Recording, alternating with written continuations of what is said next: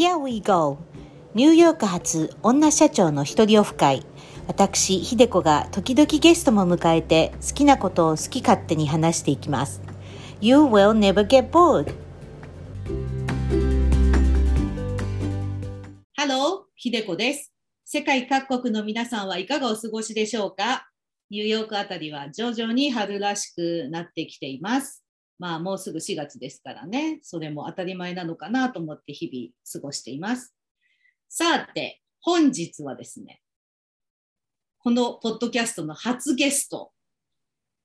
をお迎えしてお送りしようと思います。えーこのポッドキャストの名付け親のじゃじゃーん、シャケコさんいらっしゃい。皆さん、こんにちは。シャケコです。ひでちゃん、今日は呼んでくださってありがとうございます。こちらこそ忙しい中、来てくれてありがとう。本当に一番最初にこの名付け親をね、呼びたくって、もうあの早いうちからブックしていたっていうあ忙しい、ー忙嬉しい忙しいシャケ子さんだから。で、皆さんもご存知だと思うんですけれども、シャケ子さん、いろんなね、She wears many hats だからね。いろんな帽子持ってます。かぶってます。忙しいねね。かぶり替えてうね。んということで、えーっと、ちょっと自己紹介お願いしていいですか？あはい、えー皆さん、こんにちは。アリゾナ在住のシャケコと申します。で簡単にね、私があのどんな人間かという説明をすると、まずね、生まれと育ちを言うと日本なんですよね。ですあの岐阜出身です。岐阜県出身です。で、カントリーガールですね。田舎の娘 なんですけれども。私も私も石川県。でですねあの夫とね日本で結婚しましてであの子供ができたことをきっかけにアメリカアリゾナ州夫の実家があるアリゾナ州に引っ越してきました今ちょうどもうすぐ11年になります。うん、でアリゾナでは、えーまあ、会社員をしていてあの企業でアナリストをしていてで子供が2人いるのでねあのフルタイムのワーママですなんて言ったりしてるんですけれどもそのワーママをしている傍らで、えーブロガーもしていてでありがたいことにねアメーバさんでやってるのでアメーバのあの公式有名ブロガーに選んでいただいたりあとは、えー、ひでこさんにもねゲストで来ていただいた、えーサボテン妻のちょっと耳貸してというポッドキャストをあのアリゾナ在住の日本人妻3人で、え1年ぐらいやっています。はい、でそんなのが私の簡単な 肩書きというかね 説明なんですけれども、うん、はい、私もね、ポッドキャスト、あの、ゲスト出演させていただいたって言っていただいてますけれども、ちなみにエピソードは85と86です。これでもねあの皆さん聞いてください。85と86結構神回であの私にとったら神回でしたみたいなコメントねよくいただくのでぜひぜひ。ありがとうございます。見てください。サボテン妻のちょっと耳貸してです。うん。本当楽しかったです。ね。うん、なんかね、うん。あの、お話ししてると尽きないのね。本当ね、うん、もうなんか本当何話も作れちゃうっていうね、うん、だからコンセプトとしては本当にそうであの、まあ、聞いてる方はね自分からもちろんお話をすることはできなくて聞き手だけなんだけれども、まあ、一緒に話の輪に入ってねあの女性がこう輪になって話してるような気持ちになってほしいなと思いながら週に2回発信しています。ね、聞いてて、なんか、ああ、そうそうそうとかね、言っちゃうもん、私も。嬉しい嬉しい。そうそう、うん。まさにそれがコンセプトでなんかね。友達に会ったような気,、気持ちにねなる？うん終わった後に。んそうね、あるあるとか、そうそうとかって言っちゃうからね。あの私はほらあの、妻でもないしね、ニューヨークで一人でやってるんで、まあなんか全く違う世界の話かななんて思ってたんだけれども、なんかもう共通する部分とかやっぱりたくさんあって、本当わかるなとか、そうそうとか、もうね、質問ね、あの視聴者さんからの質問とかにもね、回答してるの聞いてて、私たまにメール送って、これはこうだと思いますとかってね、言ったりも。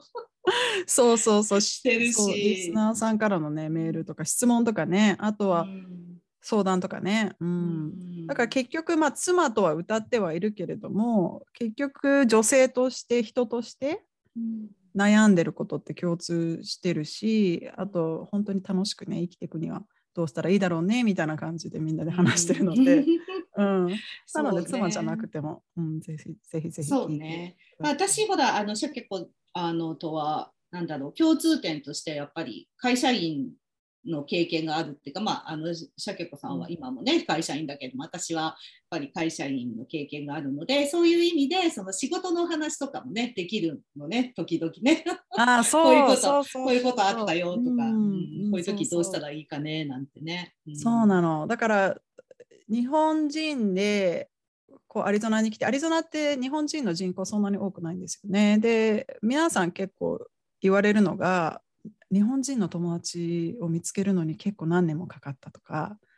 割とあるんですよ。うん。だから寂しかったとか、あのたまには日本語喋りたかったとかよく聞くんですけど、で私はありがたいことにこう子供がいた状態で来たので、すぐにやっぱりこう子供が遊ぶプレイデートっていうんですけどね、子供同士遊ばせるグループとかで、あのお友達ができたりはしたんですけど、でもなかなかこの会社員をしてるお母さんっていうのは見つからなくてなかなか。でもちろんね、あのしあの働いてなくてもいいお友達いっぱいいるんですけど、その会社員ならではの悩みみたいなのはいつもひでちゃんに テキストメッセージ送って、もうこんなことありましたみたいな。わかるよ、ねわかるよみたいなね。わかるよね本当に。私もねうん、私もね、やっぱりあの一人、誰もお友達もいない状況でニューヨークをに来て、こうやっぱりね、あのまあ、その時の旅行者のお姉様がいて、なんか、ああなたはもう誰も知ってる人いないんでしょ？ってご飯食べに行くわよみたいに誘ってくれて、まあ、そこからなんかこうあのやっぱりお友達とかね知り合いの輪が広がっていったっていうことがあったから、やっぱり一人の人と出会うっていうかその人との出会いっていうのはやっぱり大切だなというのをその時にねすごく感じてそこからやっぱり仕事を通じてとかそのプライベートでなんかテニス一緒に行ったりとかどっか一緒に行ったりってしてるところからやっぱりねあのお友達の輪とかも広がっていったからねやっぱり人にたくさん会うとか人とたくさんお話をするっていうのはすごくいいなとそうねいました。うん、だから自分うんもそういう風になりたいよね。こう来たばっかりの人とか、一人の人がいたらね、おいでおいでよって言って、うんそう言ってあげたいなと思ってますシャ。ケコさんは優しいからね。心のシャケ子さんはってどういうこと？いや、皆さん。違うけどみた いな。あそうでもないのよ。意外と冷たいだから。いや、なんかね、シャケ子さんといえば、なんかこう、心の広い、温かい、あーなんかこうね、うんエブリバディーズウェルカムみたいなね。えー、本当に？そうそういやじゃあそういうじゃあでもまあ、まあ、そのイメージできます。あなんかこれ、私たちの出会いなんですけれども、うんあのね、えークラブハウスでね、うん1年ちょっと前かに知り合ったのね。これがね、えーキリンの田村宏さんがやってるクラブハウスで、多分シャケ子さんとか先に、なんかね、いつも毎回登場してたんでしょ、あれ。そうそう、えそれ、そう、クラブハウスがバーって人気が出た時あったでしょ、うんうん。あの、ね、始まったばっかりの時とかで、で、みんながこぞってね、毎日行くみたいなところで、で、ちょうど日本の深夜にやってるクラブハウスって、こっちの早朝で、アリゾナの早朝で、で、仕事をやりながらラジオ代わりに聞くっていうのがすごいちょうどよかったのね。うんで、で、キリンの田村さんが、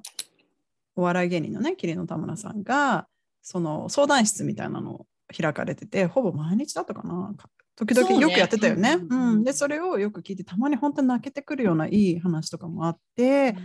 で、それを聞いてて、で、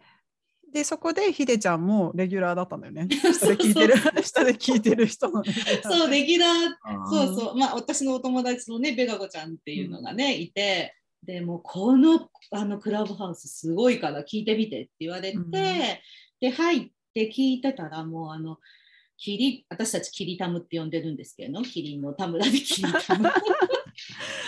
キキムタクじゃなくてキリタムなキムタクじゃないの、キムタクだったらもっと嬉しかった。いや言っちゃダメ。言っちゃダメ同じぐらい素敵よ。同じぐらい素敵そうそうねあの心の広いねキリタムはね心が広くって本当になんかこう怒らないのね。うん、本当だねうん。そうそれに私びっくりして多分私が一番最初にこう質問してキリタムとこうな仲良くなったっておかしいけども話ができるようになったのは質問がどうしたらそんなにこうなんていうのかないつも怒らないでこう穏やかにその質問とかしてくる人たちに対応できるんですか？私会社にいてもなんかすぐ怒るしそうなの。そ うすぐ怒るしもういい加減にしてよとかなんかもうそんなバカなこと聞いてないでもちゃんと自分でやってよとかねなんか結構怒りやすいタイプなんですよ。おーあ意外意外。あそうなのね。うんうん、そうそうだからその質問をしたのね。でなんかそその時にやっぱりあこの人は素晴らしいなと思ったわけですよ。あうんなんか僕だってそういう時ありますよとかね。ああるのね。ううんん、本当ねでもそうだよね。寄り添うというか、うんうん、多分怒るとかこうアップセットするっていうのがプログラムされてないというか、あのうんうん、なんとかあのその人をなんか答えに導いてあげようっていう気持ちの方が強いんだろうなねと思う、うんあの彼を見ているとね。ね、でもシャケ子さんもそういうところがあると私は思うんですね。そうだね私もね、あの怒ったりすることはめったにないね。よっぽど理不尽なことを言われたらもちろん怒るけどやっぱり言わなきゃいけない時は言わなきゃいけない時だから。言うけどもう本当によっぽどだねどっちかというとんなんかわからないその会社でもさわからないことがいるとあ私の説明が悪かったのかなとか私にはあのねこの123のステップで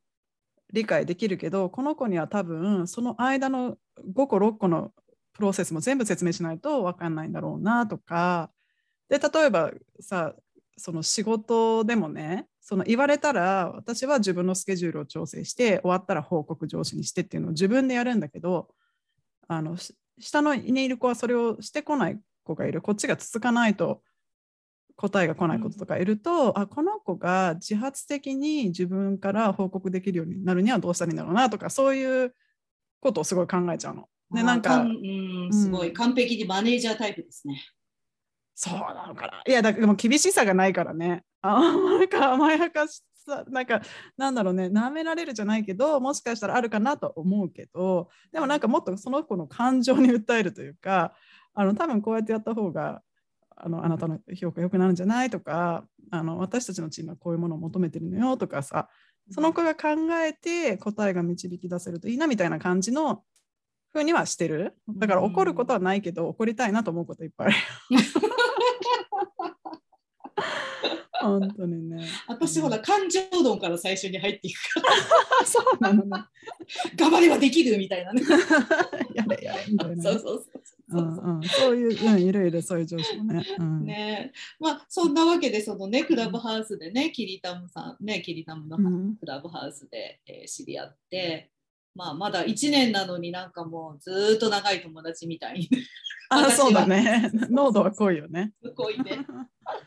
そ そううで初めて私初めてアリゾナはまあ何回か行ってたんだけれども、初めてシャケ子に会ったのが去年の10月かな出張で私アリゾナに行った時に一緒に早朝ハイキングをね仕事あそうだ始まるね前にねうん行ったね。うんハイキング行ってなんか朝日見て。うん綺麗だったね、あの朝日ね。うん綺麗だったうんそう、アリゾナはね、皆さん、あの木がね、雨がまず降らないんですよ、あんまり。ですごい乾燥してて、なので、この荒野というか、土漠というかね、あのそれがもうひあのずっと広がっていて、で、サボテンがこう生えてる感じなので、ハイキングに行くと、あのすっごい景色、ちょっと登るだけでめちゃくちゃ景色がいいんですよね。あの平地の中にこう山がポコってあるので、もう全体が360度見えてね、本当に美しいよね。うん、アリゾナ最高。遮るものが何もないって感じで。ね あのまたね、その次に、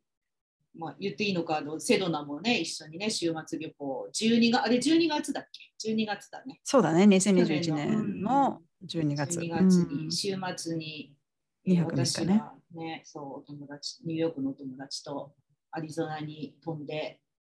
2泊3日の週末旅行を楽しみ、楽しかった。そう楽しかった、またちょっとねあのつつながりを深く感じて帰ってきたんですけれどもね。それでまあ私ポッドキャストを始めたこうきっかけになったのがやっぱりサボ妻だったんですよなんか背中を押してもらったっていう感じでね、うん。うん、そう、サボ妻の、それもあれ、一回ゲストに来てもらった吉安さんっていう方、あそうそうそうそう、うん、吉安さんっていうね、そんな理科っ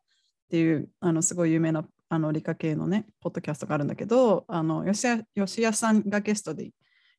あの来てくれた時にあの皆さんもぜひねその聞いて聞いてくれてありがとうだけど発信する側にもなってみませんかってことをおっしゃったんだよね。ポッドキャストってすごい簡単に始められるからって言って、うん、でそれを聞いた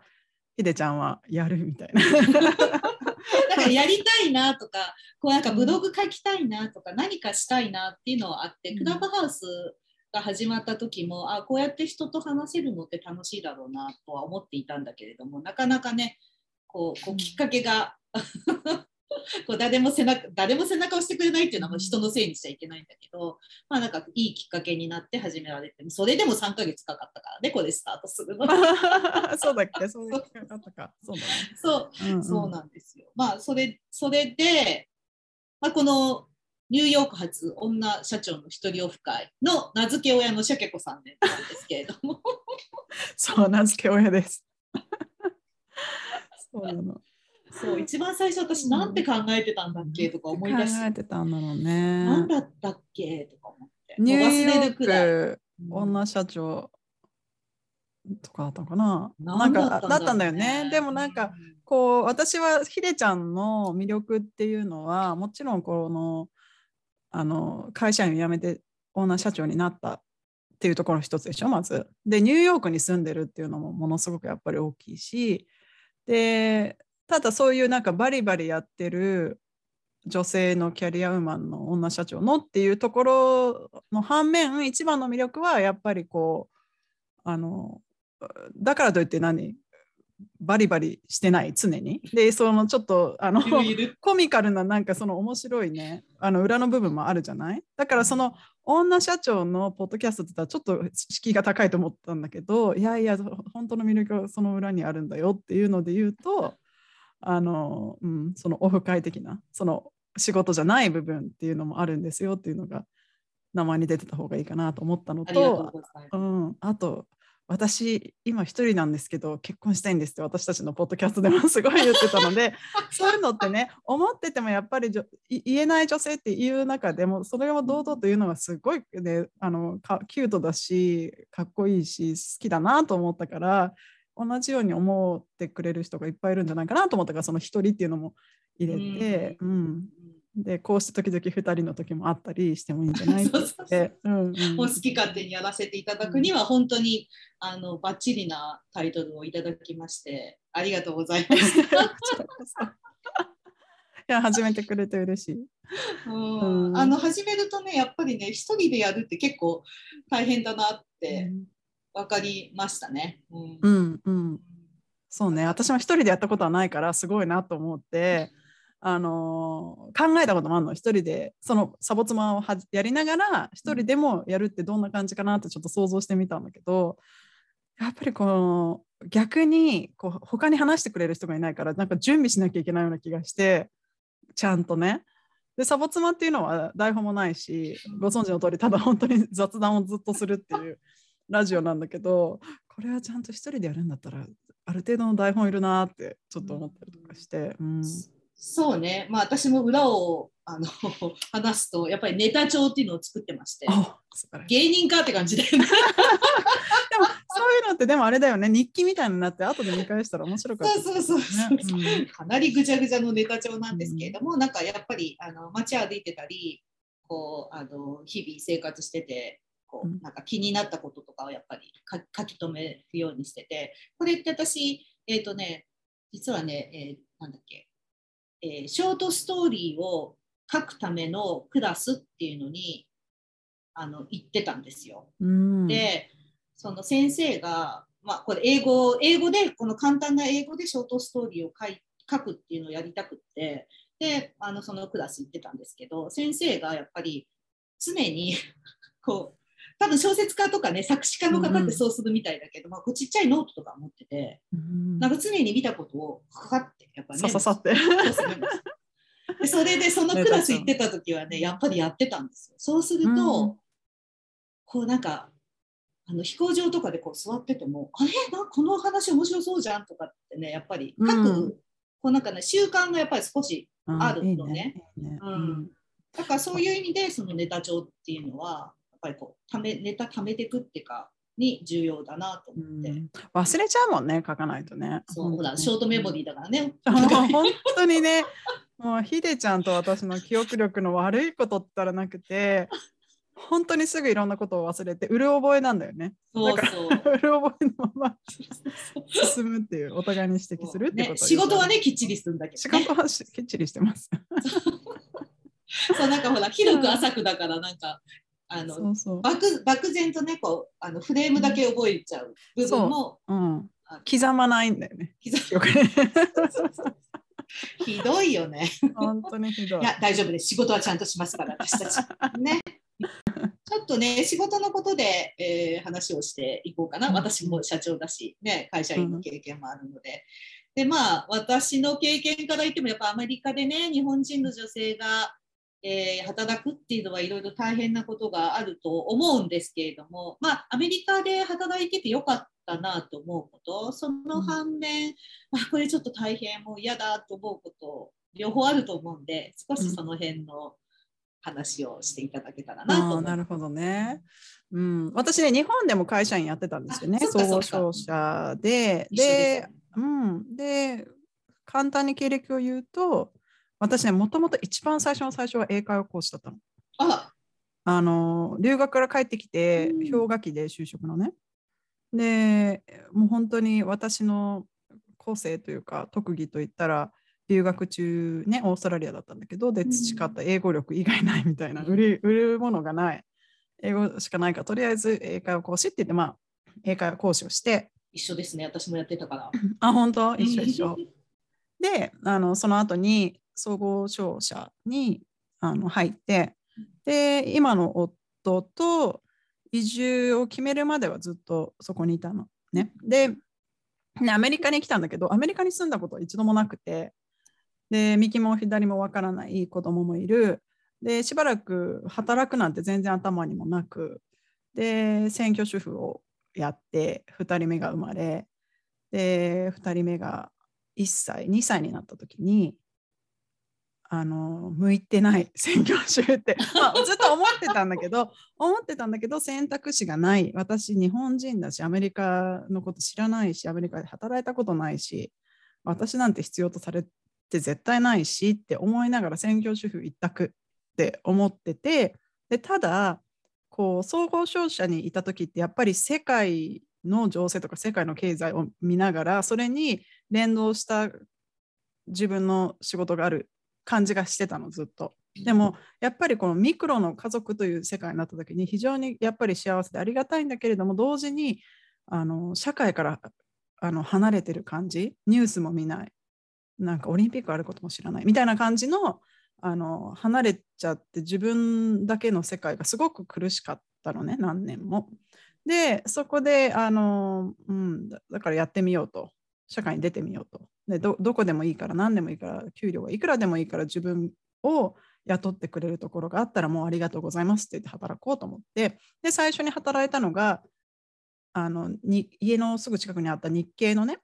あの電子部品の会社のそのアリゾナ支店で働いたの。ビジネスアナリストとしてね。であのそこで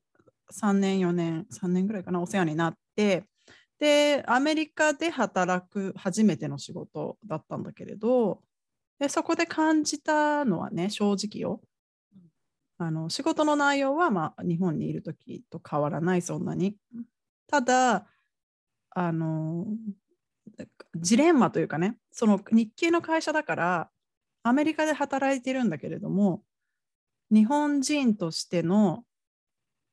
あの社会人のルールとか働き方とかを期待されてる一方社員のほとんどはアメリカ人だから彼らはアメリカ式の働き方をしてるのね。でアメリカ式の働き方が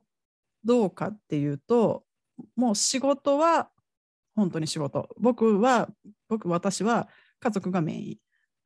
プライベートがメインみたいな感じのちょっとさっぱりとした働き方。で私はそれがしたかったんだけどでもななんとなくなんかちょっとやっぱり日本人としての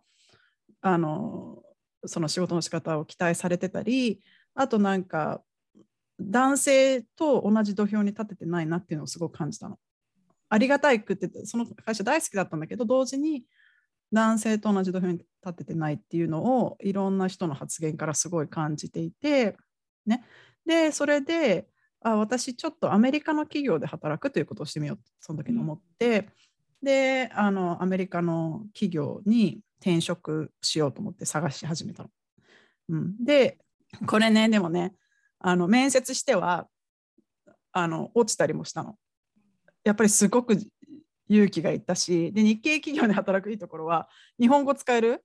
本社とは日本語で日本人社員とも日本語でもやっぱりアメリカの企業だったらもちろん日本語なんて全然使わないし完全にビジネスの話を英語だけでするみたいなのはすっごくやっぱり大変で実際にあの面接を受けて落ちたこともあったしでも、うん、でも私のことを見つけてくれた人というかねあのたくさんあの候補者がいる中から私を見つけてくれた今の会社があってでそこであの今でも仕事をしているんだけどで今4年ぐらい経つんだけどね、うん、で働いてみてねアメリカの会社でいいなと思うのはその私が求めてたさっぱりさ本当にさっぱりしてる。あの仕事は仕事。でもあなたのプライベートが一番大切だからっていうスタンスはもう上司からその新入社員からみんなにあってね。でそのさっぱりさが私は本当に大好きだったの。わかる？ででででだってさ上司が仕事を一生懸命してて家族を犠牲にしてるような人だったら口でいくらさ君のプライドが大事だから家族は優先だよって言われてもしにくいじゃんそういうこと。私もなんかやっぱり、ねうん、あの仕事一生懸命しなきゃと思うんだけどみんなが本当にさっぱりしててあ僕今日あの子供のなんか出し物があるから帰るねとかさあの妻の病院についてから今日は早退しますとかいうふうだといや私もじゃあそうしようってなって、うん、でそういう感じとかねあのそのあんまりプライベートいろいろ聞かないこととかもすごい好きでね。確かにね。うん、私はすごい好きだったなと思ったのと、ね、私もね、うん、やっぱり上司がアメリカ人だったのずっと、うん、で、まあ日本企業にいたんだけれども上司がアメリカ人だったおかげでやっぱりいろんなことを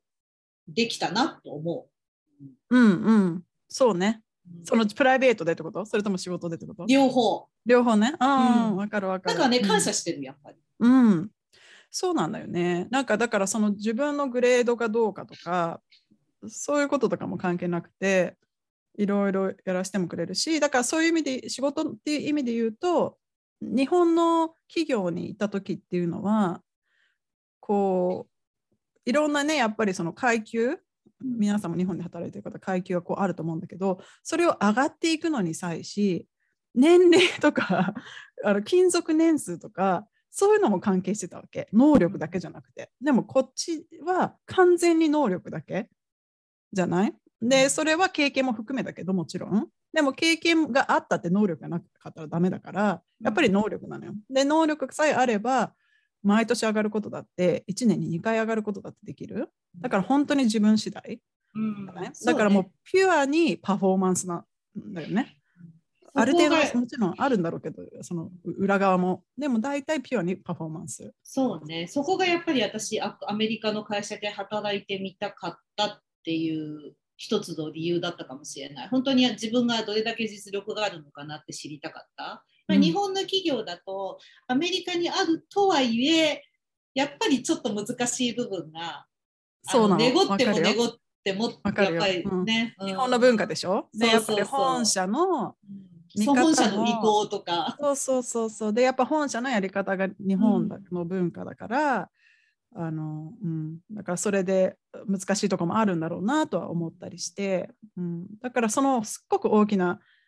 一歩だったそのアメリカの会社で働くっていうのに変えるっていうのは、うん、自分が40歳になるまでにそれをしようって決めてて、で素晴らしい。ギリギリに素晴らしい。だからあの自分への40歳の誕生日プレゼントはあのアメリカの企業に勤めるっていうことだったから、うん、それができてやっぱり大変なこともいっぱいあるんだけどあの私が求めていた部分っていうのはあやっぱりあるなと思ってそうやってパフォーマンスをピュアに見てもらえるところだとか、うん、だからあのしてよかった変えてよかったなと思ってる、うん、今は。あのさすがあのちゃんとこうステップを、ね、自分の求めるところを 目標を作作るっておかしいけれどもねを目指してそれを実現していくっていうのはねなかなかね頭の中で考えててもそこを超えることは難しいからそれをやってる鮭子はやっぱすごいわ、うん、あありがとう、うん、いやでもうん。でも失敗もねそうやって何回も落とされたりもしたからもうふーっていうのもいっぱいあって悔しいって。でもそれがほら次の糧になるわけだ、ね、そうねそうね、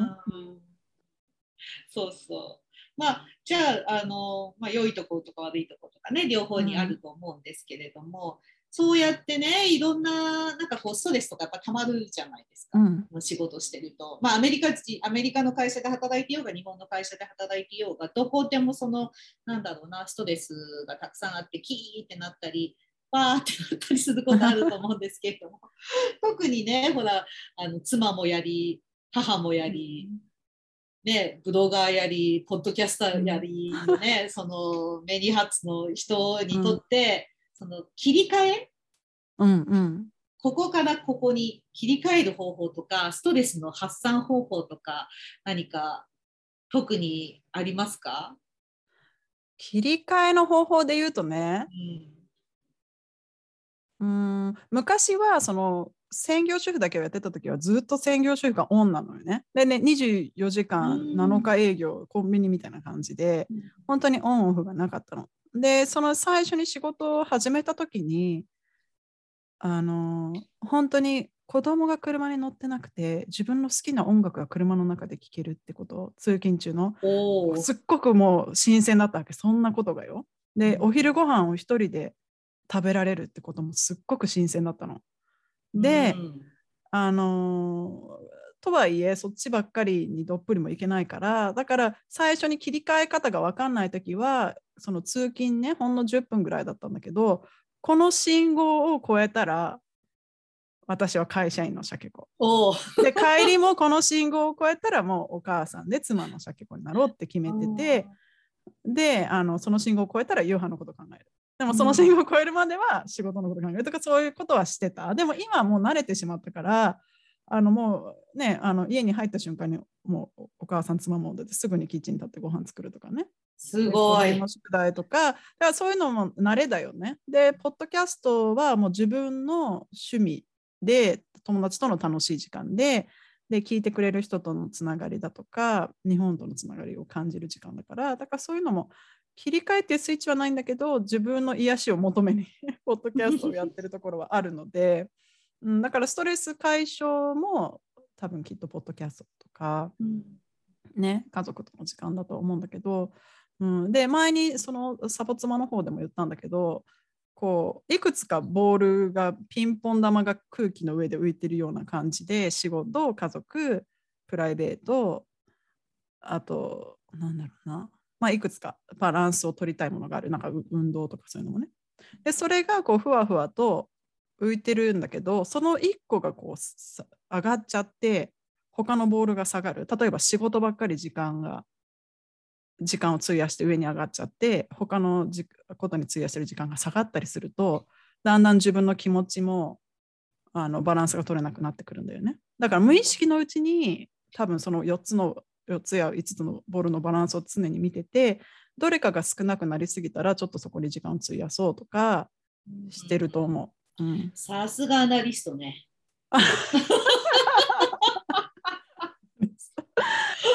ね、なんかこうちゃんと分析分析っておかしいけど、あ、のこうもう無意識のうちに多分そういうこう分析ができてるんだろうね。そうだね。意外とストレスに弱いって分かってるんだと思う。やっぱりこう生きてる中でこうストレスに押しつぶらされそうなことが何度かあったんだと思うんだよね。ちゃんと思い出せないけど。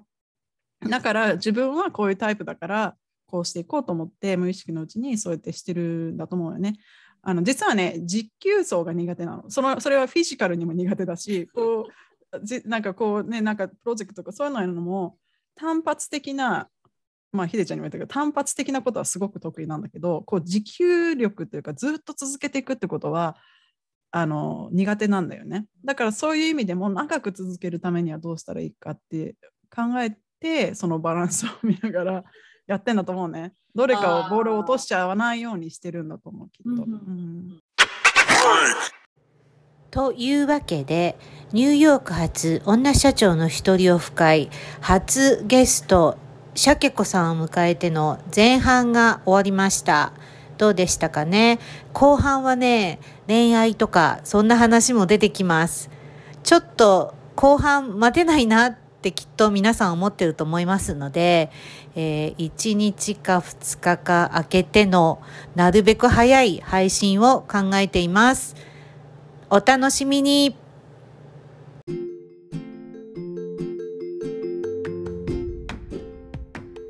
皆さん聞いてくれてありがとう。またねバイバイ。